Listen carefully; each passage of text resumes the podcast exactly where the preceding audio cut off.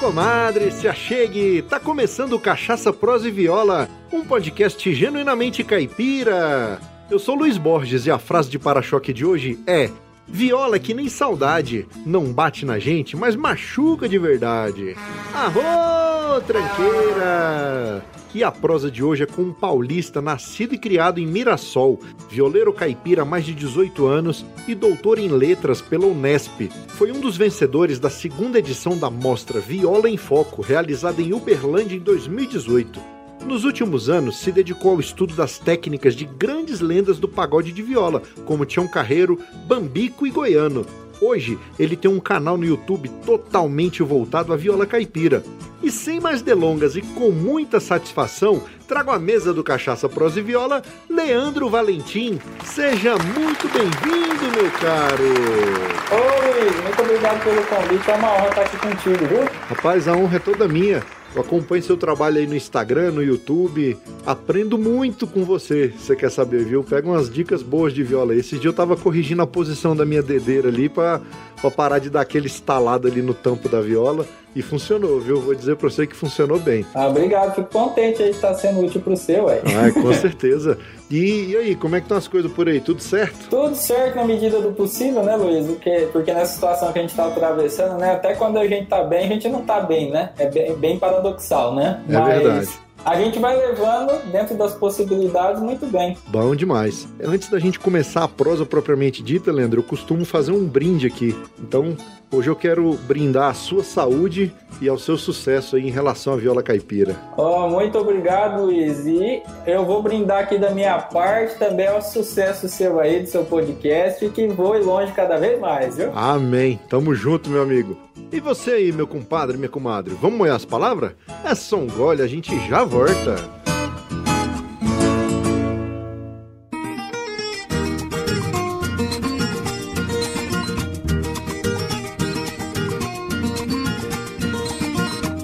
Compadre, comadre, em primeiro lugar, muito obrigado pela audiência. Você é fundamental para a existência do Cachaça, Prosa e Viola.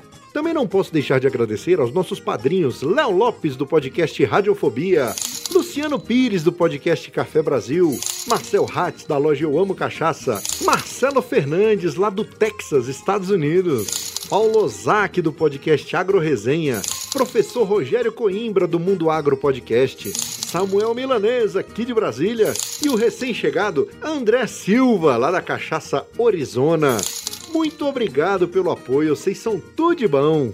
E graças ao apoio dessas pessoas que entenderam a importância desse projeto, é que conseguimos manter a produção do nosso podcast. Então, se você também se identifica com o nosso conteúdo e quer apoiar, acesse o site cachaçaproseviola.com.br barra apoie. Para você ter uma ideia, a partir de um real por mês, você pode nos ajudar pelo Apoia-se PagSeguro, PicPay ou ainda se preferir, você pode fazer um único apoio pelo Pix. Dessa forma, você ajuda a manter vivo o podcast mais caipira da podosfera. E o pessoal tem me perguntado aí qual é o Pix. A chave é essa aqui, ó. Cachaça, prosa e viola, arroba gmail.com. Vai estar tá na descrição aqui do episódio, tá ok? Uma outra forma de nos apoiar financeiramente é comprando os produtos da nossa loja oficial. Lá tem roupas, canecas e bonés todos com estampas exclusivas. Lembrando que você que é nosso ouvinte tem 15% de desconto em qualquer produto da loja de camisas, canecas e agora dos bonés também. Para isso, basta informar o cupom CPV15 na tela de pagamento. E no mais é isso, vamos pro que interessa, porque a prosa de hoje é um oferecimento da loja Eu Amo Cachaça. Na Eu Amo Cachaça você encontra as melhores cachaças com os menores preços do Brasil e a entrega é rápida e segura para todo o território nacional. E olha só que bacana. A loja Eu Amo Cachaça também tem um cupom de desconto, só que lá é o seguinte, CPV10, que dá 10% de desconto para você que é nosso ouvinte. Então não se esqueça, pensou cachaça? Acesse euamocachaça.com.br.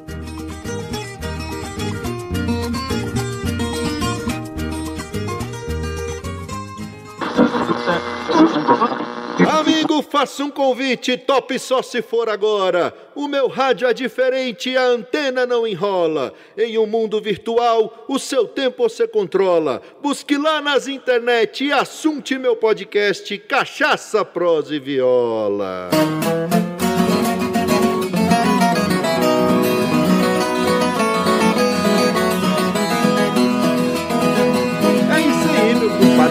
Já apoiando as palavras, então, estamos aqui de volta para prosear com o Leandro Valentim.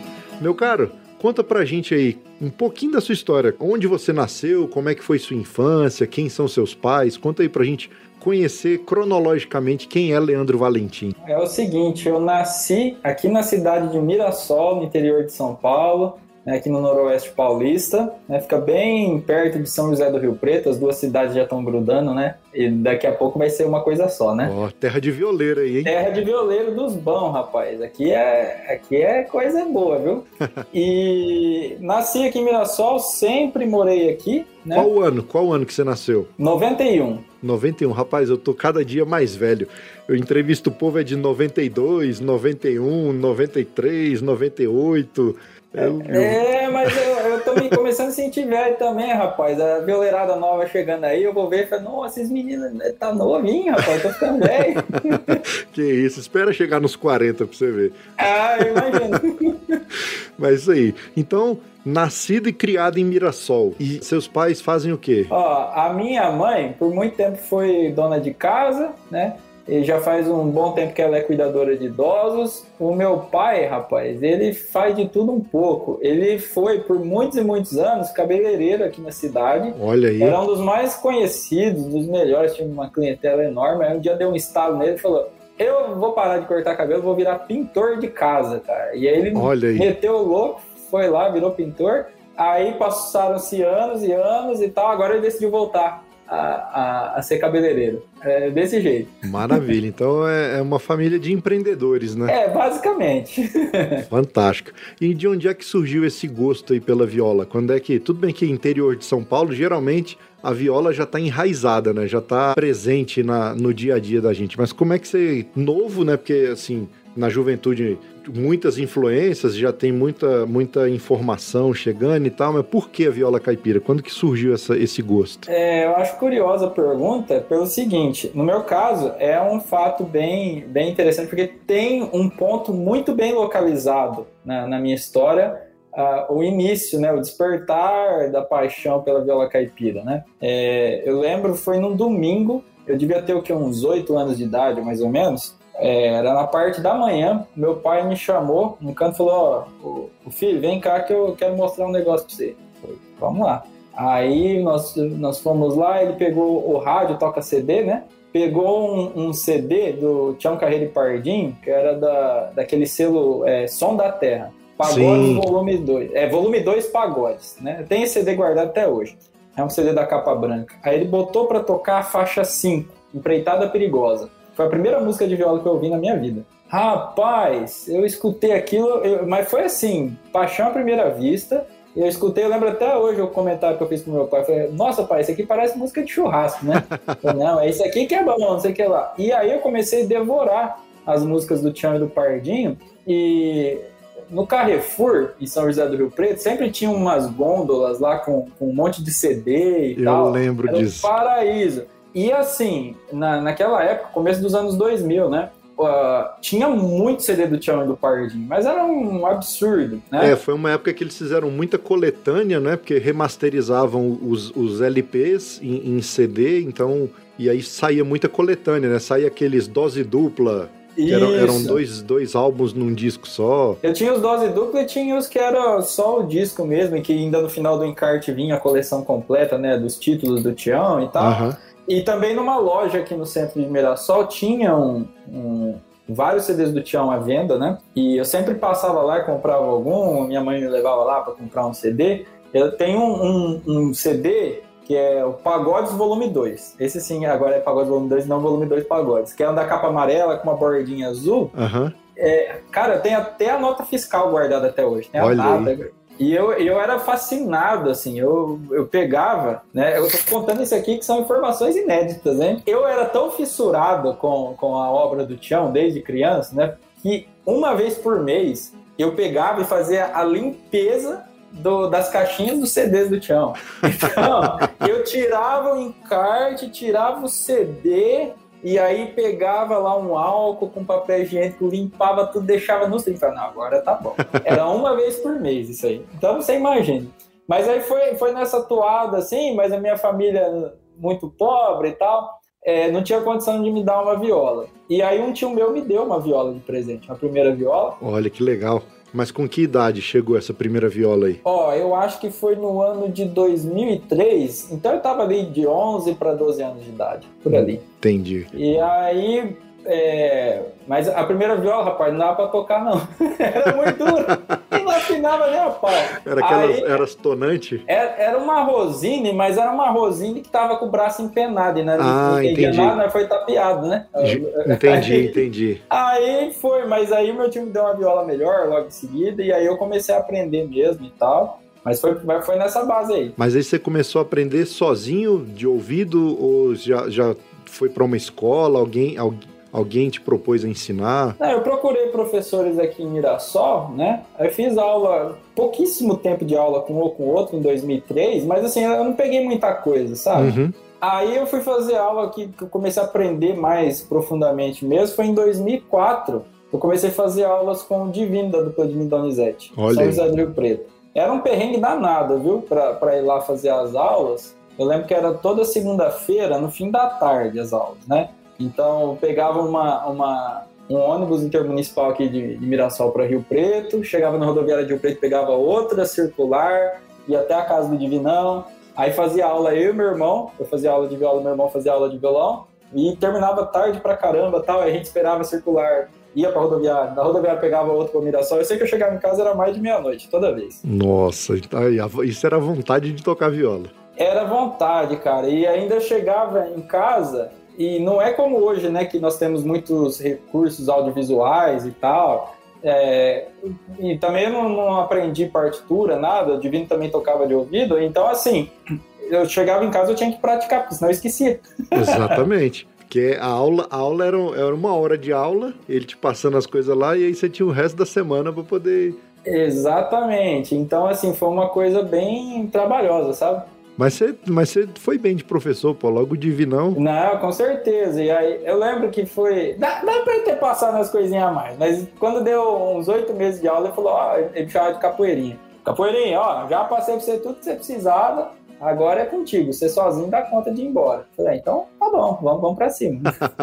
Aí começou a parte autodidata, foi quando você começou a. Aí foi uma relação bruta, hein? Rapaz do céu. Mas, mas isso me, me trouxe bons frutos, sabe? Sim. Eu acho que é, eu acho interessante isso aí, porque a partir do momento que você se vê sozinho, assim, igual o professor fala assim, ah, agora é contigo. Então é onde você começa a criar a sua identidade, né? É, e também você acaba. É, por falta de material de estudo, você acaba desenvolvendo uma metodologia própria, né? Entendi. E, então, assim, só para o pessoal ter uma noção. O, naquela época o YouTube ainda não existia, pra você ter uma noção. Né? Sim. Eu não tinha computador, né? É, não tinha computador, não tinha acesso à internet, então mesmo os parcos materiais que deviam haver na internet, eu não tinha acesso a eles, né?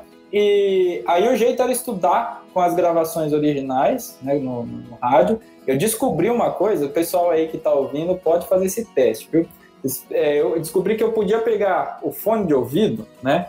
É, dependendo da gravação, principalmente daquelas gravações do começo dos anos 70, até meados dos anos 70, que era muito assim, poucas faixas, né, pouca, poucos canais que eles tinham disponíveis para gravar, então geralmente era a viola de um lado, violão do outro, né, no, no, na faixa estéreo e as vozes no centro, né? Sim. Eu descobri que, que se eu colocasse o fone não completamente no buraquinho lá do, do rádio, se eu deixasse ele um pouquinho frouxo, assim, sem chegar até o final, eu conseguia isolar a viola, o canal da viola. Aí, tipo assim, aparecia a viola muito mais do que o violão, as vozes ficavam só borradas ao fundo, né? Um espectro. Assim, e a viola assim. ficava em destaque, porque você, com certeza o plug do violão, o plug do fone que estava em contato lá era o lado que estava gravada a viola. Isso, aí você apertava mais um pouquinho, mas só um cabelinho. Aí aparecia mais o violão e sumia a viola. E aí eu fazia isso como um, um, uma espécie de treinamento, e para eu também refinar o ouvido, porque eu tentava decifrar o que estava sendo tocado ali, né?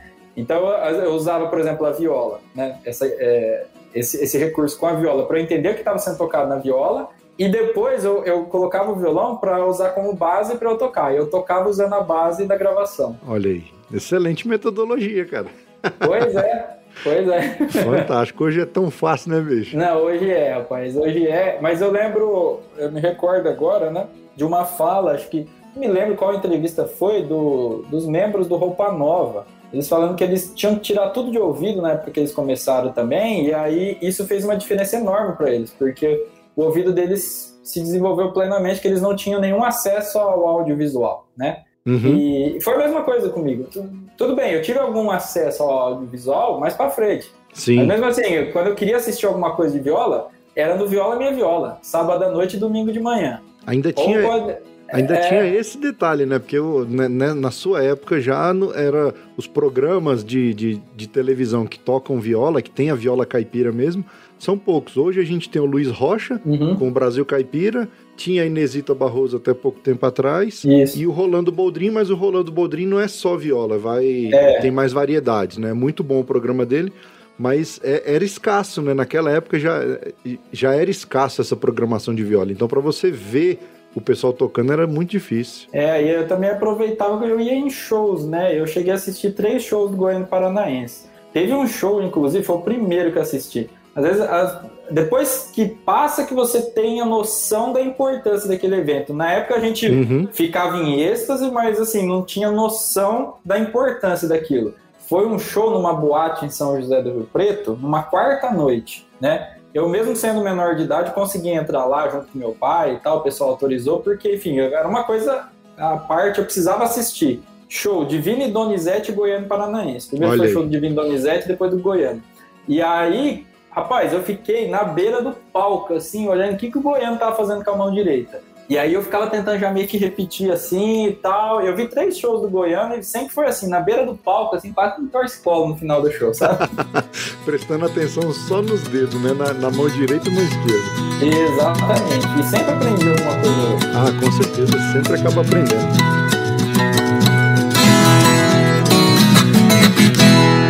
Olha só que bacana! O Cachaça Prosa e Viola faz parte da rede Agrocast, a primeira e maior rede de podcasts agro da podosfera brasileira. Conheça todos eles no site redeagrocast.com.br.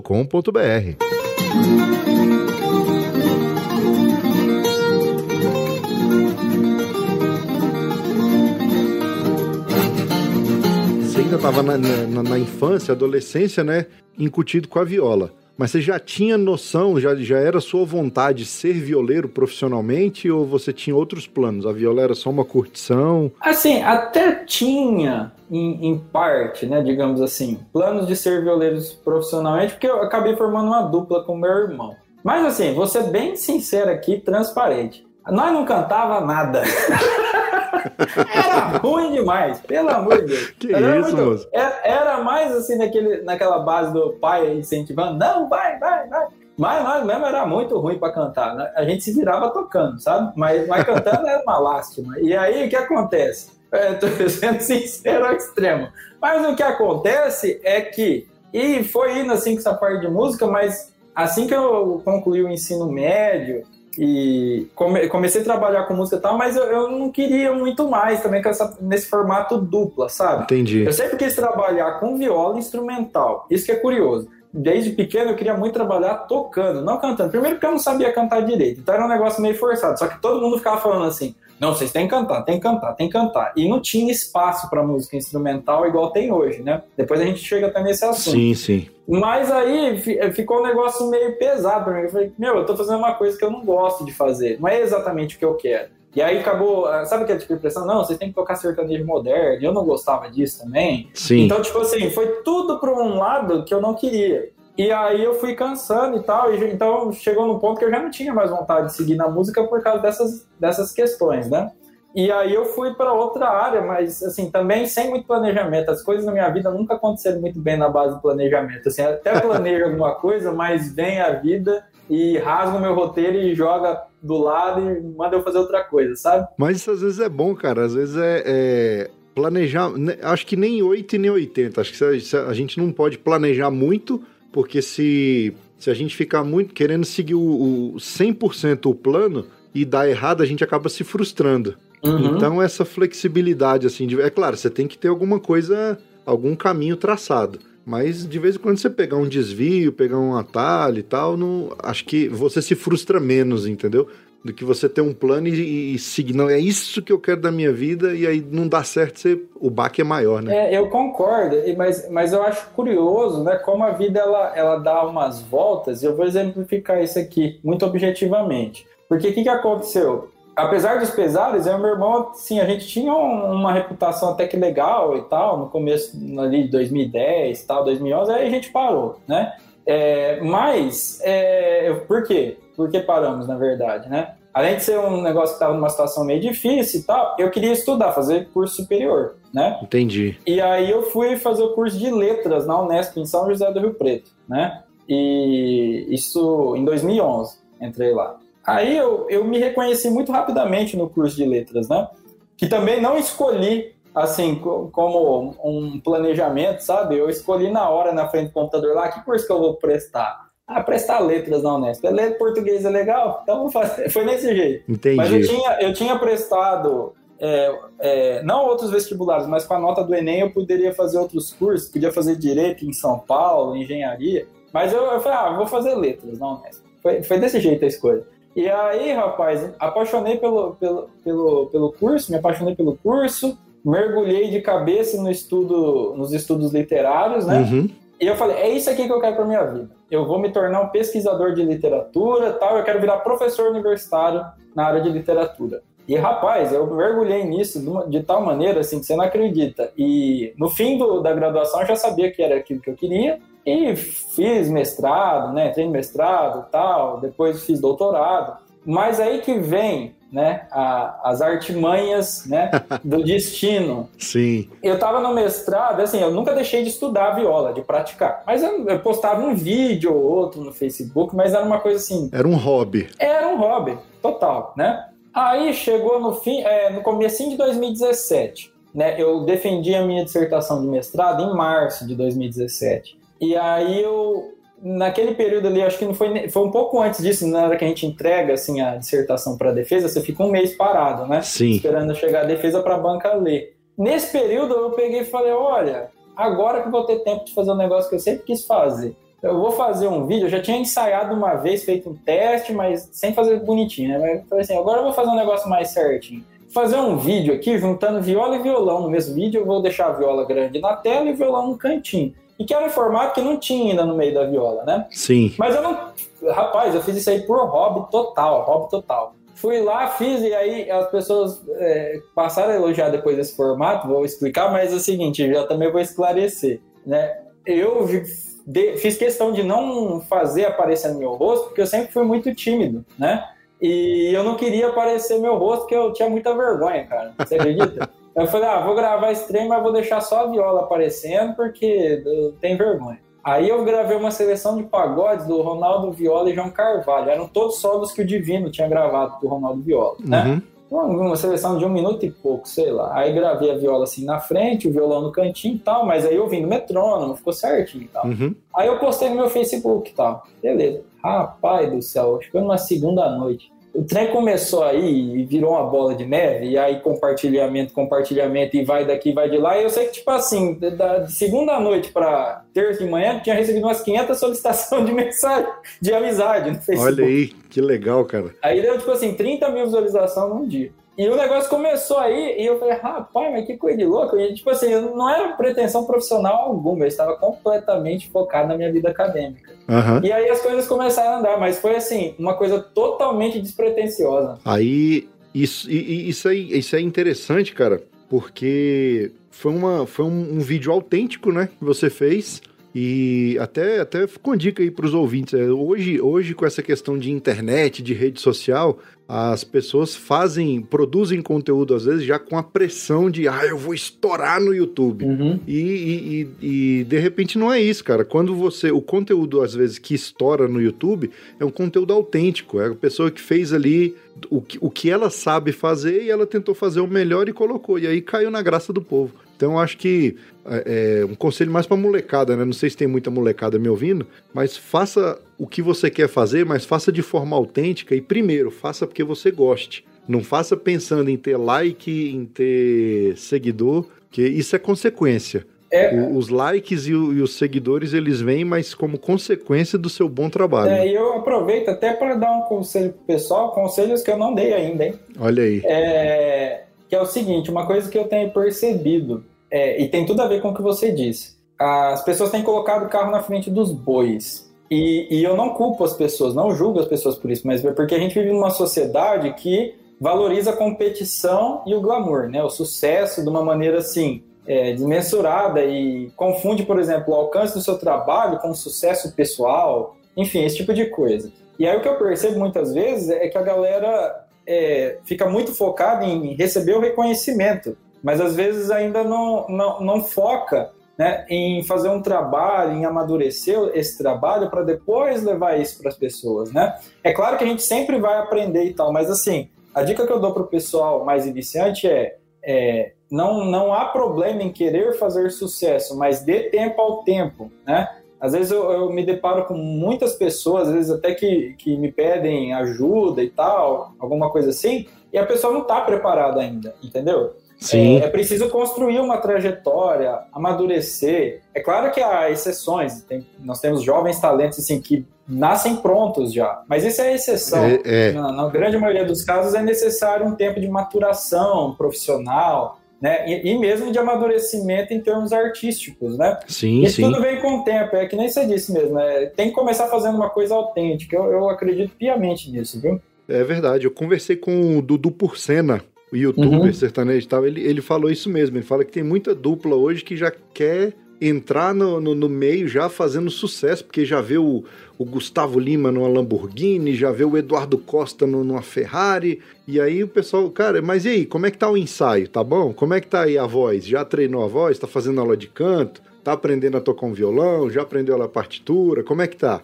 E aí, assim, o pessoal quer o sucesso, mas não quer a caminhada para chegar até o sucesso, né? E é igual você falou, e o tanto que você ralava para aprender viola. Você pegava um ônibus interestadual, chegava lá para assistir uma hora de aula. Então, assim, você passava mais tempo em trânsito do que na aula propriamente dita, né? É, o deslocamento era grande, era que... Tudo bem, Mirassol e Rio Preto é pertinho aqui, só que o trajeto de ônibus acabava ficando demorado. Somando a ida e a volta ficava maior que o tempo da aula, né? Com certeza. E...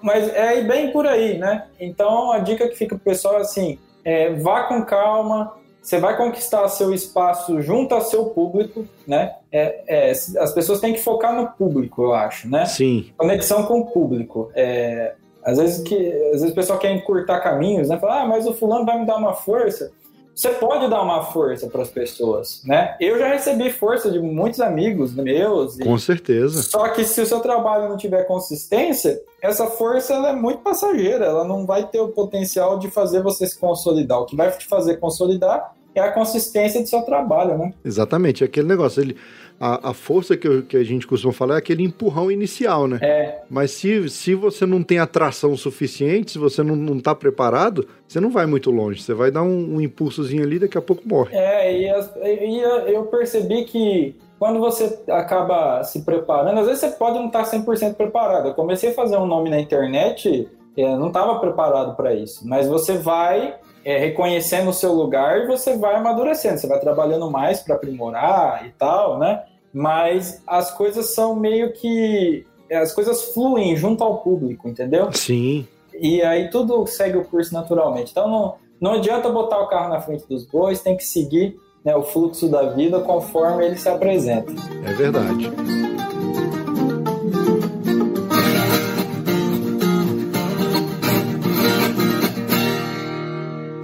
Isso, você gosta de rede social? Então larga a mão de ser bobo e segue nós no Instagram, Facebook e Twitter. É arroba.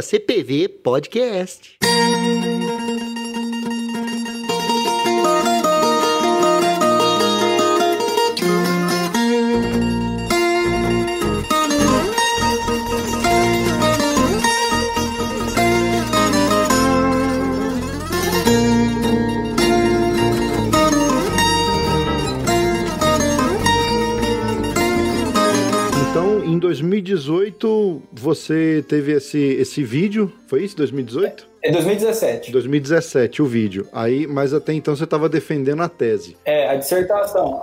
Aí eu defendi a dissertação você vê como que as coisas são loucas na, na minha vida, né? É... eu defendi a dissertação numa sexta-feira, virei mestre. Aí na segunda-feira começaram as aulas do doutorado já. Só que eu tinha prestado o doutorado no ano anterior, que era o processo seletivo é no ano anterior, né? Meio que no fim do ano. Sim, sim. E eu também não tinha certeza se ia fazer doutorado, não, mas aí eu, eu decidi e foi. o pessoal fala, escuta essas histórias, eu acho que não acredita. Também é uma história que eu não contei na internet. Rapaz, eu tava pensando, era o último dia para fazer a inscrição na, na no doutorado. Penúltimo dia, no penúltimo dia para o processo seletivo, né? Na verdade. Aí eu eu jogava bola num racha aqui.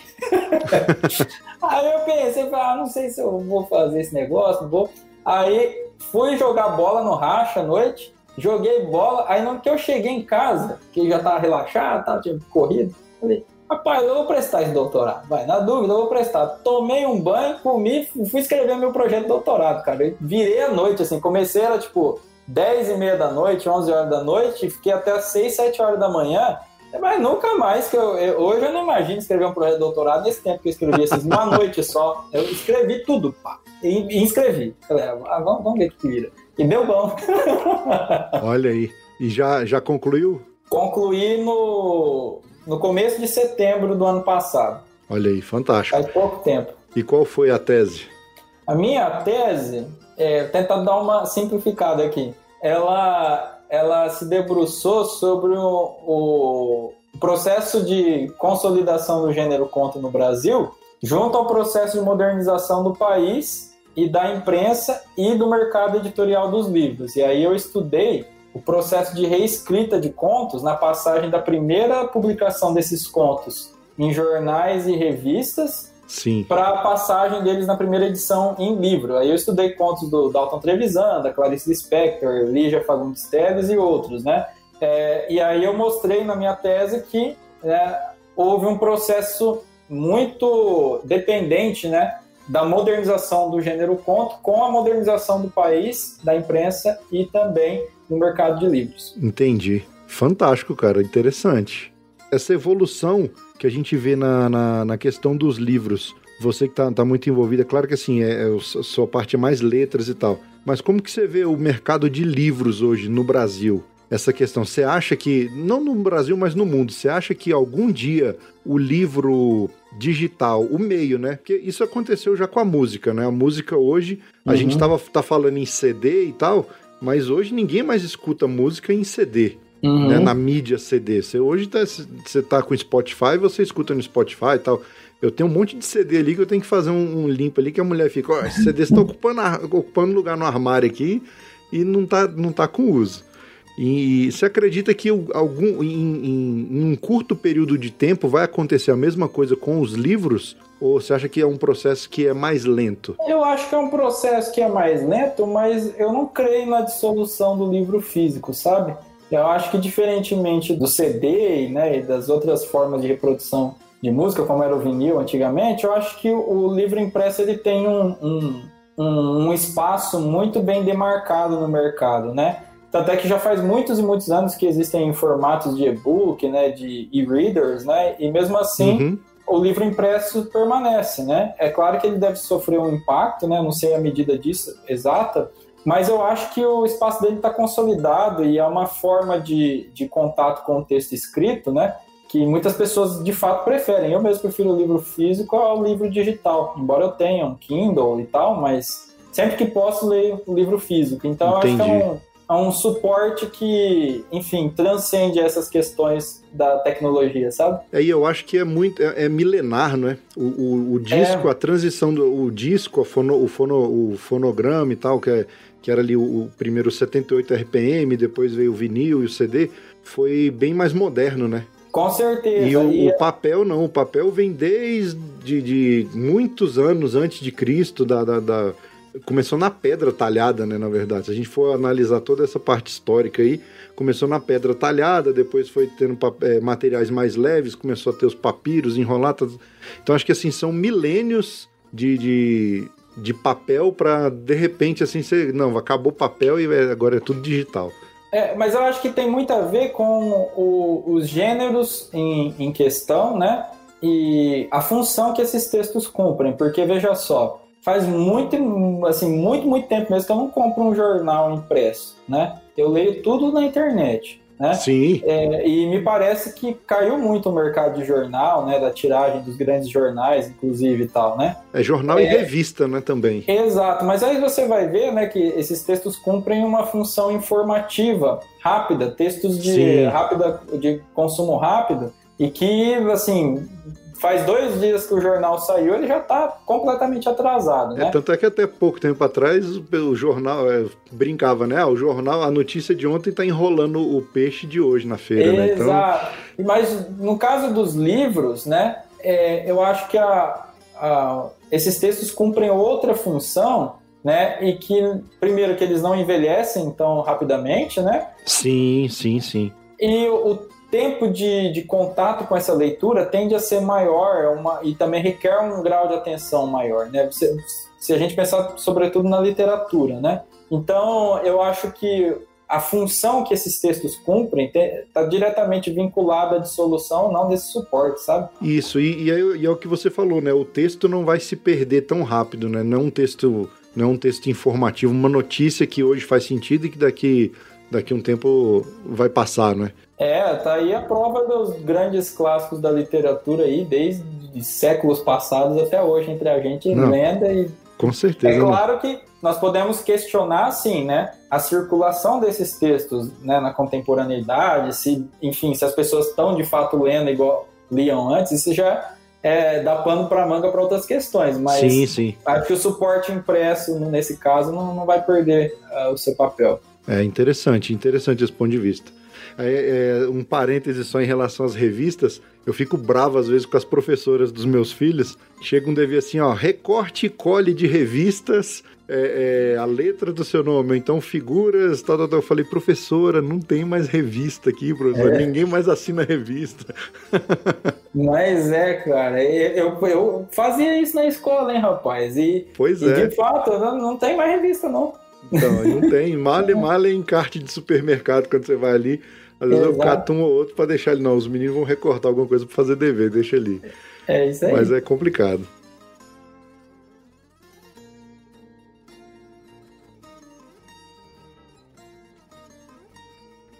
E aí, doutor em letras e essa viola aí, como é que funciona? Como é que funciona essa, essa sincronismo aí? Então, é, eu comecei né, a postar vídeos na internet no fim do meu mestrado, né, comecinho do doutorado, e aí fui postando e o negócio foi crescendo e houve um certo momento ali que durante o doutorado mesmo a viola já estava com uma força muito grande né, na, na, minha vida ali na internet, né? E, só que ainda a minha prioridade era o doutorado por razões óbvias, né? Toma muito tempo, sim, demanda sim. muito tempo, muito trabalho e tal, né? E chegando no final do doutorado eu tive que tomar uma decisão mesmo. Pois bem, agora eu tenho o título de doutor. Estou apto a prestar concursos para ser professor universitário. Vou para essa área ou vou para viola? E aí eu parei para pensar, falei, quer saber uma coisa? Eu vou para viola. aí de novo, você vê como que a vida dá voltas? Eu tinha largado a música para ir para a universidade, passei quase 10 anos na universidade, 9 anos e meio. Na hora que eu acabei, eu falei, não, tô voltando para viola. e aí foi assim, só que então desde setembro de 2020 eu venho me dedicando exclusivamente à viola. Olha aí, fantástico. E qual que é a sua atuação hoje na viola? Como que o Leandro Valentim se identifica assim com a viola? Onde você atua? Eu atuo né, em algumas frentes. Primeira, é, isso já é um trabalho de longo prazo, desde quando eu comecei a tocar viola, na verdade, né? Que é um trabalho de pesquisa a respeito de técnicas dos grandes mestres da viola tradicional, como Tião Carreiro, Bambico, Goiânia, entre outros. Eu venho fazendo um trabalho de pesquisa muito profundo a respeito das técnicas desses mestres há mais de 10, 15 anos, né? E até hoje eu faço isso, né? É, a repercussão do meu trabalho na internet se deve muito a isso, na verdade, né? É, também sou produtor de conteúdo, né? Tanto para o YouTube quanto para o Instagram. Então, boa parte da, da minha rotina é voltada à produção de conteúdo, né? E também sou professor de viola, né? Então, é, por um período eu fui professor com aulas particulares, mas hoje eu, eu vivo exclusivamente do meu curso online, né? Que é o curso Mestre do Pagode. que Entendi. é o, o principal veículo que eu alimento hoje, né, na plataforma, com muitas aulas e tal. É, por isso até que eu, eu dei uma paradinha no meu, no meu canal no YouTube por hora, porque a produção do curso é robusta, né? Sim. E toma bastante tempo. Aí, quando eu concluir as aulas do curso, certamente eu vou voltar a produzir mais conteúdo, né, para a internet, mais do que eu já produzo, mas que pro, sempre fica aquela sensação assim, nossa, eu poderia estar fazendo mais coisas e tal, mas não dá tempo, não dá tempo. É complicado. Essa, essa vida de produtor de conteúdo não é fácil, não, meu amigo. É ralação. É, E então, assim, aí tem o curso hoje, é um curso online, né? Que é o Hum. é Mestres, Mestre do Pagode. mestre do pagode. Fantástico. Então, hoje, Leandro, Leandro Valentim, professor de viola online. Esse curso seu, ele é 100% online ou ele tem alguma monitoria? Você dá, dá algum atendimento online? Hoje ficou bem fácil, né, cara? Seus alunos não precisam pegar, pegar ônibus de uma cidade para outra para poder assistir aula com você. É, o curso é 100% online. A, a maior parte das aulas são todas gravadas e disponibilizadas numa plataforma, mas eu ofereço suporte e é um suporte diferenciado, rapaz. Tem aluno meu que manda mensagem para mim duas horas da manhã, se eu tô com o celular na mão, respondo na hora. Olha aí, tá vendo? E, e eu também ofereço mentorias em grupo, né, para os alunos, né, como foi, né, recentemente, né, eu dei a mentoria para os meus alunos, uma mentoria de quatro horas de duração, tirando todas as dúvidas um por um, né, e é mais ou menos nessa toada aí, mas tem sido gratificante, né, você vê pessoas ali que tinham o sonho de aprender a tocar viola no estilo tradicional, tentaram, tentaram, tentaram, não conseguiram, aí começaram a estudar no curso Mestre do Pagode, começaram a tirar o som que eles sempre quiseram. É, eu chego a ficar até emocionado, sabe? Pô, é legal, é bom, né, cara? Quando a gente vê a evolução, assim, do, dos alunos, É, a gente vê a pessoa sair do zero ali e começar a tocar alguma coisa e tal. É, eu acho É, isso legal demais. teve um aluno que até me disse: Nossa, Leandro, eu tenho 52 anos de idade. Eu nunca pensei na minha vida que eu ia conseguir fazer a guarana que eu tô fazendo hoje. Eu sempre quis, era o meu sonho. Eu só fazia de um jeito lá que era tudo meio sujo, meio atrapalhado.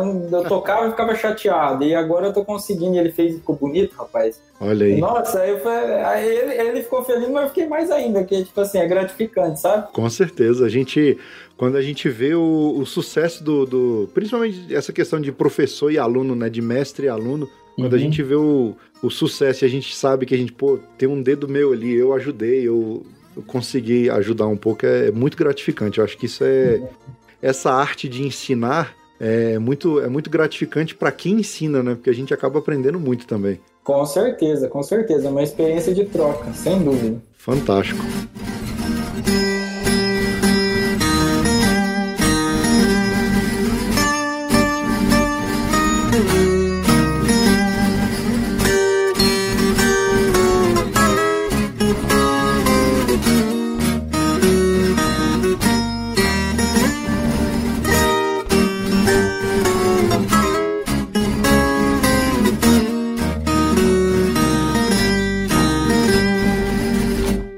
E suas principais referências, então, é Tião Carreiro, Bambico, Goi- Goiânia e Bambico, João Mulato. Goiânia e João Mulato. Só fera, né? É, e, e, assim, isso na viola mais tradicional, mas aí, Aham. evidentemente, em outras vertentes, tem outros ídolos, como Renato Andrade, Almir Sater, tantos outros, né? Mas da viola mais tradicional, dos pagodeiros e tal, são esses quatro. Fantástico. E aí, você falou da música instrumental.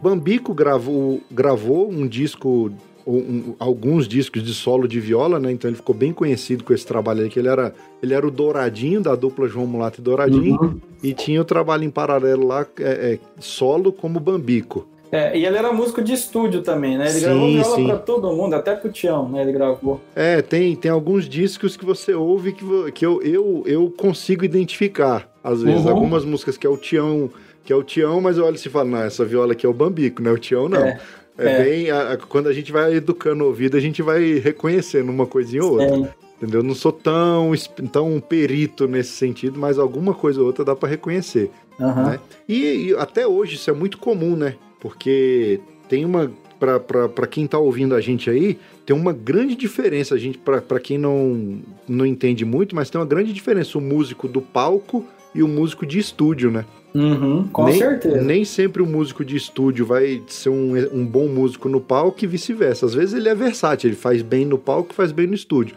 Mas Uhum. tem músico hoje que é exclusivo de estúdio. E, Sim. e o cara consegue viver muito bem de música, porque o estúdio hoje, com essa velocidade de produção, o músico de estúdio ele tem que ser rápido, né? Então ele tem que. Sim. É um cara que tem que tocar limpo e gravar em, em menos takes possível, né? Pra, pra poder economizar a hora de estúdio. Inclusive, o Bambico, na verdade, ele era músico de estúdio mesmo. Eu, eu acredito que a principal é, ocupação dele era mesmo a gravação de viola em estúdio, viola e violão. Passava muito tempo do, do dia dele no, no, nos estúdios em São Paulo gravando. É, não, e a, e a galera que toca em estúdio, cara, ganha, ganha bem, porque trabalho hum. tem bastante, bicho. Tem muita é. gente gravando aí e, e, tem bastante trabalho até hoje. Mas e, é isso. E trabalhos autorais, você compõe?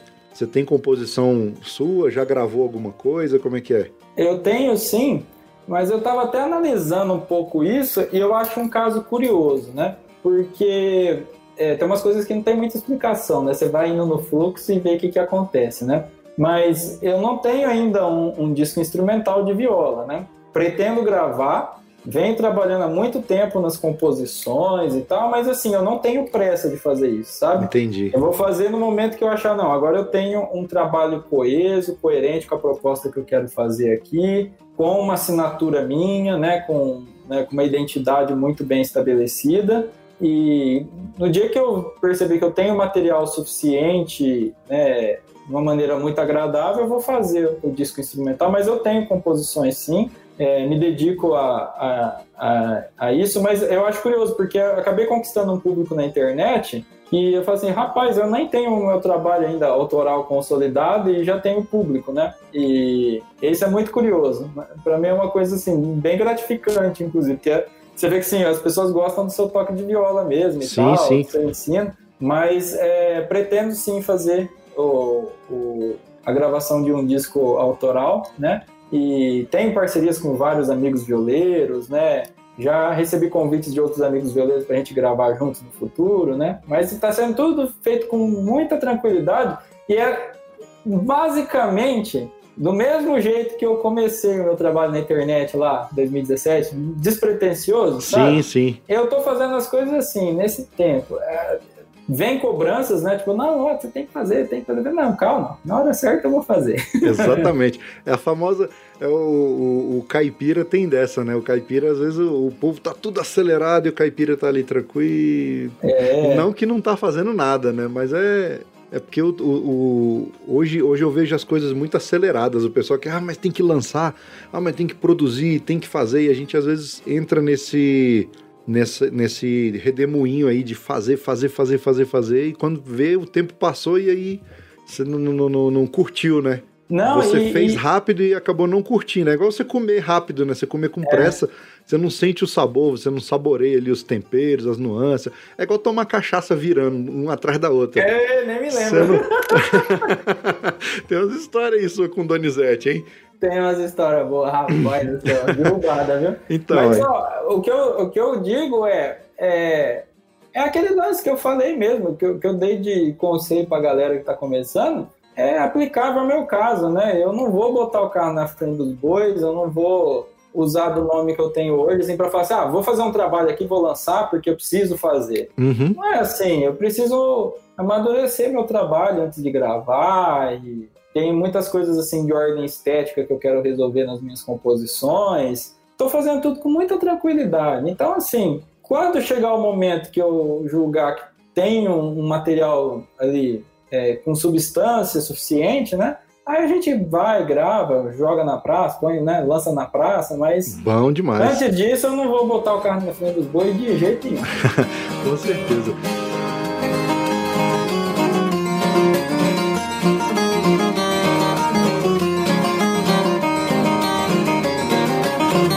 Eita, nós! Quer fazer parte do nosso grupo de ouvintes do Telegram? Para participar, é só clicar no link que está no post desse episódio.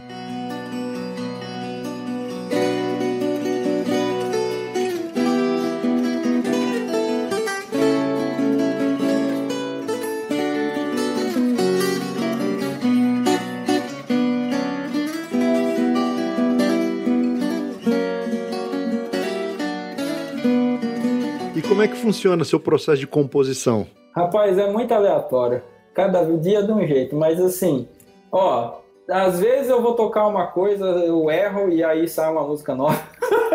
Pô, é, acontece. Aconteceu, é a partir do erro, é muito comum isso. É, ou então eu tô brincando aleatoriamente no braço da viola, às vezes até viajando um pouco na maionese, e aí sai alguma frase, uma frase ali, um pequeno fragmento de melodia ali que eu que se destaca, nossa, isso aqui dá para trabalhar. E aí começa a mexer em cima daquilo. Ou às vezes eu me proponho mesmo, eu estou num determinado estado de espírito e falo assim, ah, vou tentar compor alguma coisa, aí já brota de um processo mais é, consciente. Mas na maioria dos casos é um negócio meio espontâneo, sabe? Uhum. Bem por aí. Você tá brincando Entendi. ali, sai uma frasezinha legal e você começa a trabalhar em cima. Fantástico. No meu caso é assim. Maravilha. E sempre focado no instrumental. No instrumental e, e sobretudo na melodia, né? Entendi. Fazer... Eu, eu, eu, costumo dizer que é, eu acho que a gente tem que conseguir cantarolar as músicas nossas, sabe? Uhum. É, você tem que ter uma melodia suficientemente simples para você conseguir cantarolar, né? E você conseguir isso, você tem grande chance de ter uma música boa. Com certeza. Mas você já fez alguma composição, por exemplo, algum, algum letrista? Porque eu, eu, é, eu conheço vários letristas que não cantam e nem tocam, mas eles são muito bons de letra, né? Não sei se você conhece o Gerson Amaro, lá de Lucianópolis. Já ouvi falar. Já ouvi falar. Quando eu gravei, quando a gente gravou o disco, a gente gravou três músicas dele. Ele, eu fui trocando ideia com ele e tal, ele me mandava as letras e eu ia, ia botando melodia. Eu, pra letra, eu sou péssimo, entendeu? Pra, pra colocar letra, uhum. rima, tal, tal, tal. Mas se eu começo a, a ver na, na se eu vejo a letra pronta, eu tenho, eu tenho mais facilidade para pôr melodia e para pôr uma harmonia, uma melodia ali em cima da, daquela letra. Você já trabalhou dessa forma ou não? Eu já fiz de tudo quanto é jeito, na verdade. E assim, é, por mais que eu não me considere letrista. Mas você é doutor em letras, pô, é uma piadinha ruim. É, eu, eu tenho um pouco mais de facilidade, porque a escrita criativa é, é da pesada, né? Isso sim, aí, sim. É, isso aí a gente não aprende no curso de letras, mas é aquele tipo de coisa assim. Lógico que a gente acaba tendo um contato de outra ordem com a linguagem, com o texto literário, a gente acaba aprendendo alguma coisa, desenvolvendo, né? Mas eu me dou melhor assim com texto em prosa, embora eu não seja ficcionista, mas é, eu gosto de escrever alguma coisa ou outra com uns toques poéticos e tal, tal. Por exemplo, as legendas dos meus vídeos no, no Instagram, é um lugar que eu, que eu solto um pouco a, a imaginação ali e tal. Faço um trabalho de linguagem um pouco mais rebuscado às vezes, mas é, eu já aconteceu de fazer música assim completa, letra, melodia e tal. Por exemplo, um amigo meu, Pedrinho, da Pedrinho Pesca, lá da Argentina. Eu vou lá pescar, né? E aí ele foi comemorar os 30 anos, né, de aniversário de carreira dele lá. Sim. E aí eu fiz uma surpresa para ele. Ele mal sabia, numa das pescarias que eu tava lá com ele, eu fui perguntando da vida dele. Eu com um bloco de notas do celular fui anotando. E a gente tava tomando cerveja e nem percebeu. Ele me contou a história dele inteirinho, né? Uhum. os valores dele e tal. Aí tive assim uns seis meses para fazer essa música e eu deixando para depois, deixando para depois. Faltou tipo assim coisa de 15 dias para ir lá na festa dos 30 anos, eu acabei a música.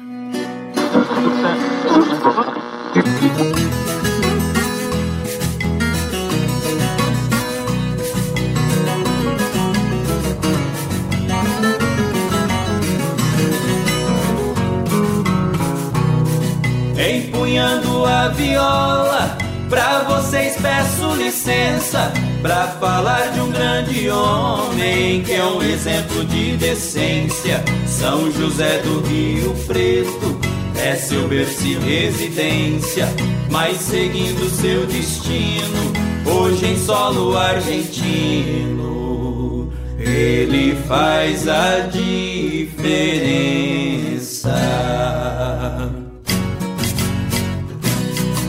Começo foi difícil, a vida o derrubou. Mas com fé e muita luta, mais forte se levantou. Em terras mato-grossenses teve início seu caminho. Grupos de pesca formava e com zelo acompanhava até a Porto Murtinho.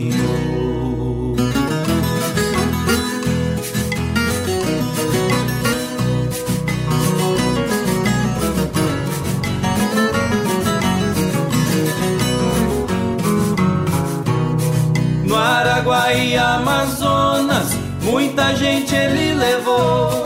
Aiolas e Itacorá também ele trabalhou. Hoje em Passo de la Pátria é uma grande potência. Sua empresa é muito ativa na pescaria esportiva.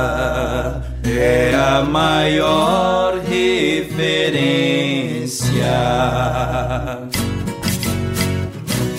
Seu sucesso é merecido porque tem bom coração. Servir com muita humildade é para ele uma missão. Seus 30 anos de carreira celebramos com carinho. Parabéns pela grandeza, que Deus sempre te proteja, meu grande amigo Pedrinho.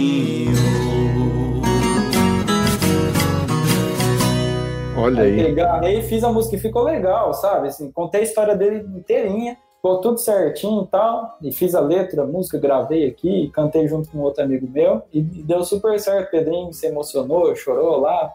Mas é uma coisa assim, eu não sei explicar, porque às vezes que eu falo assim, ah, vou escrever uma música, não sai, mas se tem um propósito assim, o negócio vai, sabe? Fantástico. Já aconteceu também de eu fazer música, agora na quarentena eu fiz uma no violão, não tem nada a ver assim com com música raiz, fiz uma no violão, mandei para um amigo meu, ele fez a letra e mas eu tô eu tô mexendo numa agora também que eu pretendo que alguém faça a letra para mim também. Bom também. Apesar de estar tá bem evidente hoje, mas o povo ainda não acostumou, né, cara, com música instrumental. É, Principalmente é. viola, né? Você vê o Renato Andrade, Bambico, lá atrás, eles já faziam muitos temas instrumentais, né? Mas você sabe que isso tá mudando. Eu, eu, eu tenho uma teoria que é o seguinte: é, antigamente, por exemplo, eu queria trabalhar com viola instrumental. Recebi pressões de tudo quanto é lado, não, tem que cantar, tem que cantar, tem que cantar, tal. E fi, fiz isso e fui infeliz, né?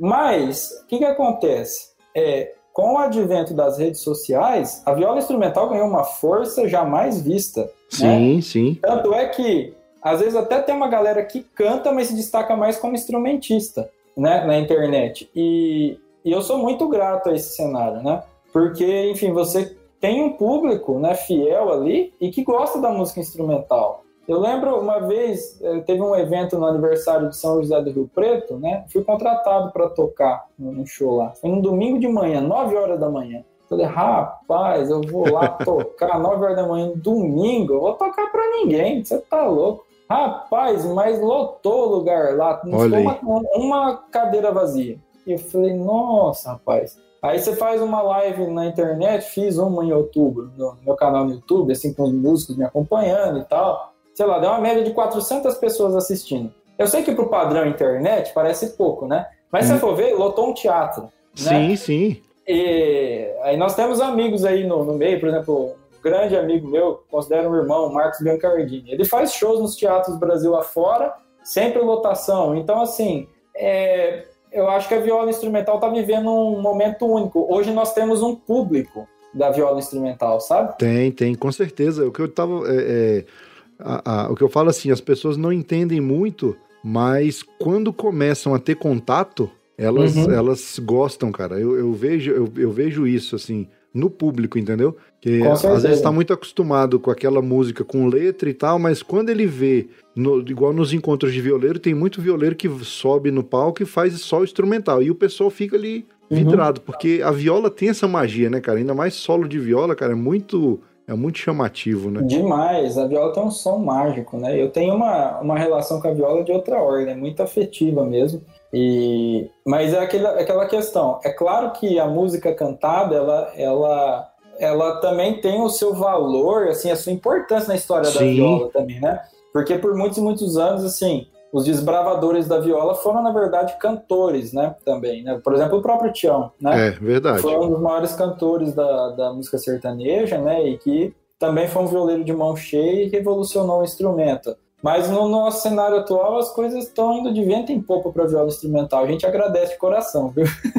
é bom também. Eu, eu gosto muito, cara, de, de viola instrumental. Tem aqui, aqui em Brasília, a gente tem o Pedro Vaz, Inclusive, Conheço o trabalho dele na, a gente, é, ele teve duas vezes aqui no podcast já, do- lançando dois, dois, dois trabalhos dele. Né? Legal. Que ele, ele é um professor de viola, então ele foca muito nessa questão do- da viola instrumental. Tem o Roberto Correia, aqui de Uhum. Brasília, que a gente teve a satisfação de conhecer também. E o, o próprio Biancardini, né, cara? Que Sim. tem, tem como mestre ali o Renato Andrade, é, é notório ali que ele, que ele aprecia muito e estudou muito, bebeu muito na fonte ali do Renato, Sim, né? com certeza. Que é fantástico. Então acho que o, o é igual você falou, tá bem propício mesmo para viola caipira, né? O próprio o próprio Arnaldo, cara, ele ele toca uma viola moada, né? A gente quem assistia ele só ali na Inesita que via ele só acompanhando os artistas, não imagina, não sabe o tanto que ele toca assim, viola solo, né? Viola solista, concertista que a gente fala. Com certeza. Aproveitando esse tema, só para frisar uma coisa em que muito me honra, cara. Eu cresci, você imagina, por muitos, muitos anos eu vi o Arnaldo tocando viola na viola, assistia aí no programa. Tudo bem, eu cheguei no programa da Inesita, eu era gurizinho e tal. Aham. toquei lá tal, mas assim, é, depois, né, me afastei um pouco e aí eu, eu vi o Arnaldo tocando na, no Viola Minha Viola. Rapaz, eu nunca imaginei que um dia eu ia virar amigo do Arnaldo. Do Biancardini também, pelo amor de Deus, eu nunca imaginei. e aí, é aquele tipo de coisa que eu falo para as pessoas assim, pessoal, dê tempo ao tempo, né? Quando Sim. as coisas é para acontecer e você vai amadurecendo, as coisas acontecem, né? É, eu acho isso curioso, porque, tipo assim, é, eu não corri atrás do Arnaldo, não corri atrás do Biancardino, os encontros aconteceram muito naturalmente. Teve casos até que partiu da, da, da iniciativa deles, né? E, e eu fiquei me imaginando, falei, gente, o que, que eu fiz para merecer um negócio desse, né? E hoje eu tenho uma amizade com eles absurda, a gente se fala todo santo dia, né? Nós compomos juntos e tal, temos uns projetos aí para o futuro.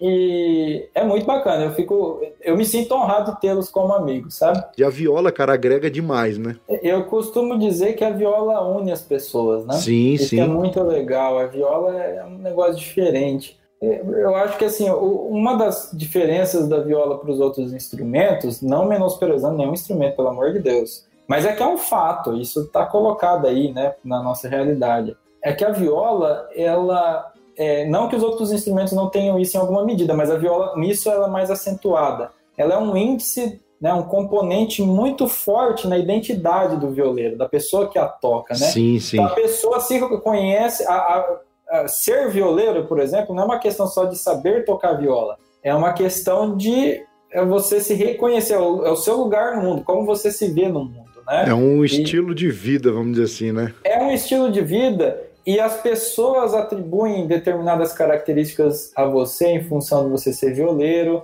Tem uma questão ali de status junto ali, sabe? Que é, é uma coisa mágica da viola, né? Não tem uma explicação, né? É uma coisa muito maravilhosa de se ver. É mesmo, é fantástico.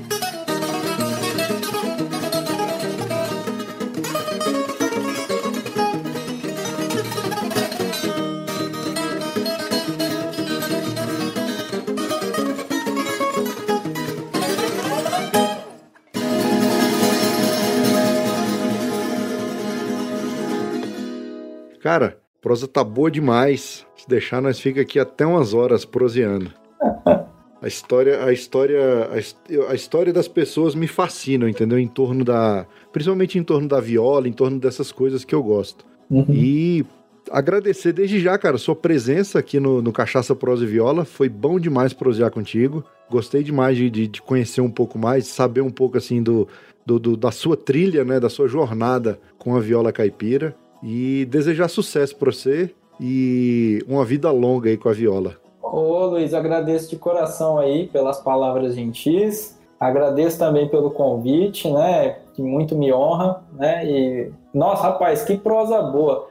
Para ser melhor que isso, só se nós estivesse fazendo um churrasco agora, viu? Não, mas Mas deixa eu passar essa pandemia pra você ver que nós vamos. Nós vamos. então vamos fazer um vida sem traição. marcar, um- marcar uns presencial aí. Vou, vou, vou falar pra você ligar pro Donizete aí que eu vou levar uma cachaça pra eu tomar com o Donizete. Ah, tá. ó.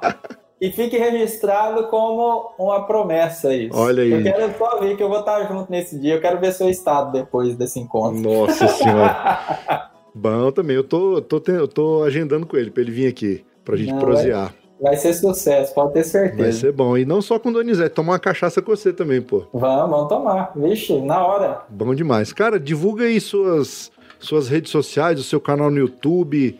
Quem quiser adquirir seu curso, quem quiser fazer parte aí do, do curso Mestre do Pagode. Opa, vamos lá. Ó, quem quiser é, seguir meu perfil no Instagram, é Valentim Leandro. Valentim com N de navio, tá? Valentim Leandro, pode me seguir lá. Eu lá eu deixo todas as informações para o pessoal que quer se matricular no meu curso Mestre do Pagode. É só entrar no meu Instagram que tá tudo lá. Tem o um link lá para você entrar na lista de espera, se for o caso, se as, se as matrículas não estiverem abertas. Enfim, todas as informações estão lá. E eu tenho também o meu canal no YouTube, né, que é youtube.com/barra Leandro Valentim. Lá não é invertido Valentim, é Leandro Valentim.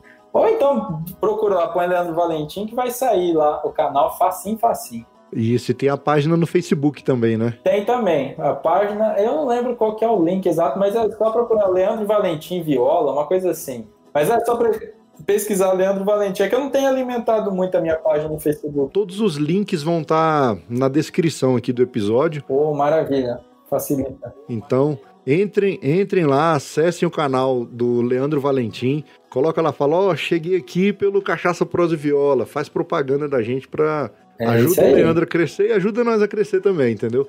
É e eu aí. recomendo, eu sou seguidor do canal é, e acompanho demais. Então, acompanho mais o Instagram, né? Que é mais dinâmico, ele é mais rápido. É. E, cara, é muito legal essa questão que você faz do, do, dos vídeos, as, juntando vários instrumentos ali, você tocando violão, fazendo a base, fazendo o solo, a viola, a percussão. Rapaz, e... dá um trabalho isso aí, moço. Rapaz, imagina, eu já, eu, uma vez eu fui inventar de fazer isso aqui, eu olhei e falei, ah, nem dá um trabalho danado. Dá um trabalho. É, mas não tem, nada é fácil. O pessoal vê o vídeo lá e fala, ah, isso é tranquilo de fazer. Vai lá, é, não é fácil não. Hoje tem ferramenta, né? Hoje tá bem mais fácil do que quando você fez o primeiro lá, né? Com certeza, mas até hoje é um desafio grande, dá um trabalhinho dos bons ainda. A gente é... pega a manha, pega a prática, mas sim, assim sim. gasta um tempinho para fazer. É que eu falo, não, não quero desincentivar. Se é. você quer fazer, faça e vai tentando. É isso, cara. É, a, a, a, gente só vai saber se, se vai ser bom em alguma coisa se a gente der o primeiro passo, botar a mão na massa e começar. Então aí, sigam lá o canal do Leandro Valentim. Tem várias dicas lá do, no canal do YouTube, que são vídeos mais didáticos, né? Isso. Tanto de, de, ensinando a pontear algumas modas ou alguma dica ali, às vezes a dedeira tá enganchando ali na, em algumas cordas e tal, às vezes é só dar uma viradinha na mão que já melhora. É, a gente foca muito nessas questões técnicas, assim, posicionamento de mão, e eu também tô dando bastante dica assim no meu canal no Instagram também, né? No meu perfil no Instagram, na verdade. Sim, Agora sim. eu tô equilibrando bem no YouTube e no Instagram as dicas de viola. Bom também, cara. E é, é, continua, continua, porque é um, é um serviço muito importante pra, ah, galera, pra é. moçada que tá aprendendo aí. Vamos seguir assim. É, para mim, ensinar viola é uma missão. Olha aí, fantástico. Então é isso, cara. Muito obrigado pela sua presença, gostei demais da prosa e já fica o combinado aqui. Na primeira oportunidade, nós vamos encontrar pessoalmente e cantar e tocar umas modas de viola e tomar uma cachaçinha daquela da boa. Com certeza, tá combinado. Já vou começar a fazer um estoque de chantinon aqui, com muita antecedência, para esse nosso encontro etílico. E vamos que vamos. Vamos aí. Obrigado, meu amigo. Tudo de bom, sucesso. Abração, Luiz. Muito obrigado. Valeu.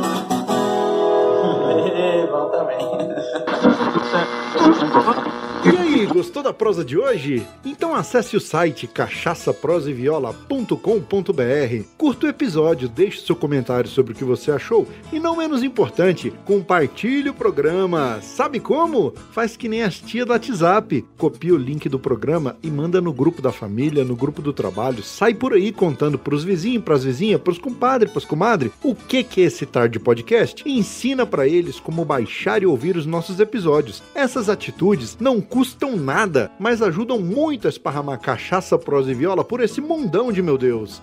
Então, mais uma vez, muito obrigado pela sua audiência e pelo seu apoio. Você é bom sem quantia.